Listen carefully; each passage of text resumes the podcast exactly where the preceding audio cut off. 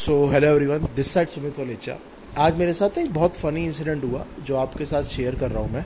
मेरे एक दोस्त ने मुझे बोला कि सुमित भाई, मुझे बिज़नेस करना है, पर मेरे पापा नहीं मान रहे। मैंने उसे बोला, सबसे पहले एक बात तो ये मत बोल कि भाई तेरे पापा नहीं मान रहे, क्योंकि कभी भी किसी के माँ बाप ये नहीं चाहेंगे कि उनका बेटा कामयाब हो, उनका बेटा पैसे ना कमाए। कभी ये नहीं चाहेंगे कि कुछ अच्छा करे, कुछ बड़ा करे, कभी ये माँ कोई भी माँ बाप नहीं चाहेंगे। तो उनको तो मत ब्लेम कर।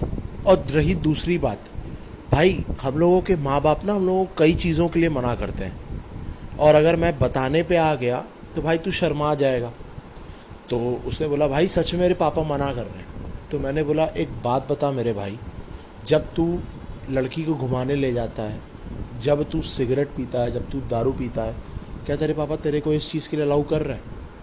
बोलता है, नहीं, मेरे पापा अलाउ नहीं कर रहा अब तुझे अपने करियर को लेके फोकस्ड होना है। तुझे अपना करियर में एक बिज़नेस सेटअप करना है, पूरा प्रॉपर चाहता है कि तेरी एक लाइफ सेट हो जाए, तब तेरे पापा तुझे मना कर रहे हैं।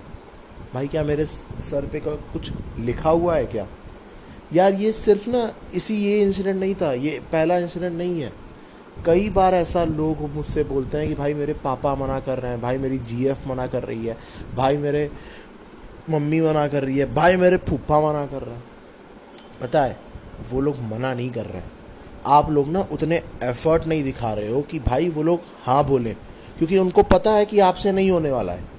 अगर आप एफर्ट दिखाओगे, आप जैसे मोबाइल की ज़िद करते हो, हर बार कि भाई मुझे मोबाइल चाहिए, मुझे मोबाइल चाहिए, मुझे मोबाइल चाहिए, मुझे लैपटॉप चाहिए, मुझे बाइक चाहिए कार चाहिए, हर चीज़ चाहिए, ज़िद पर जाते हो, भाई खाना नहीं खाते हो।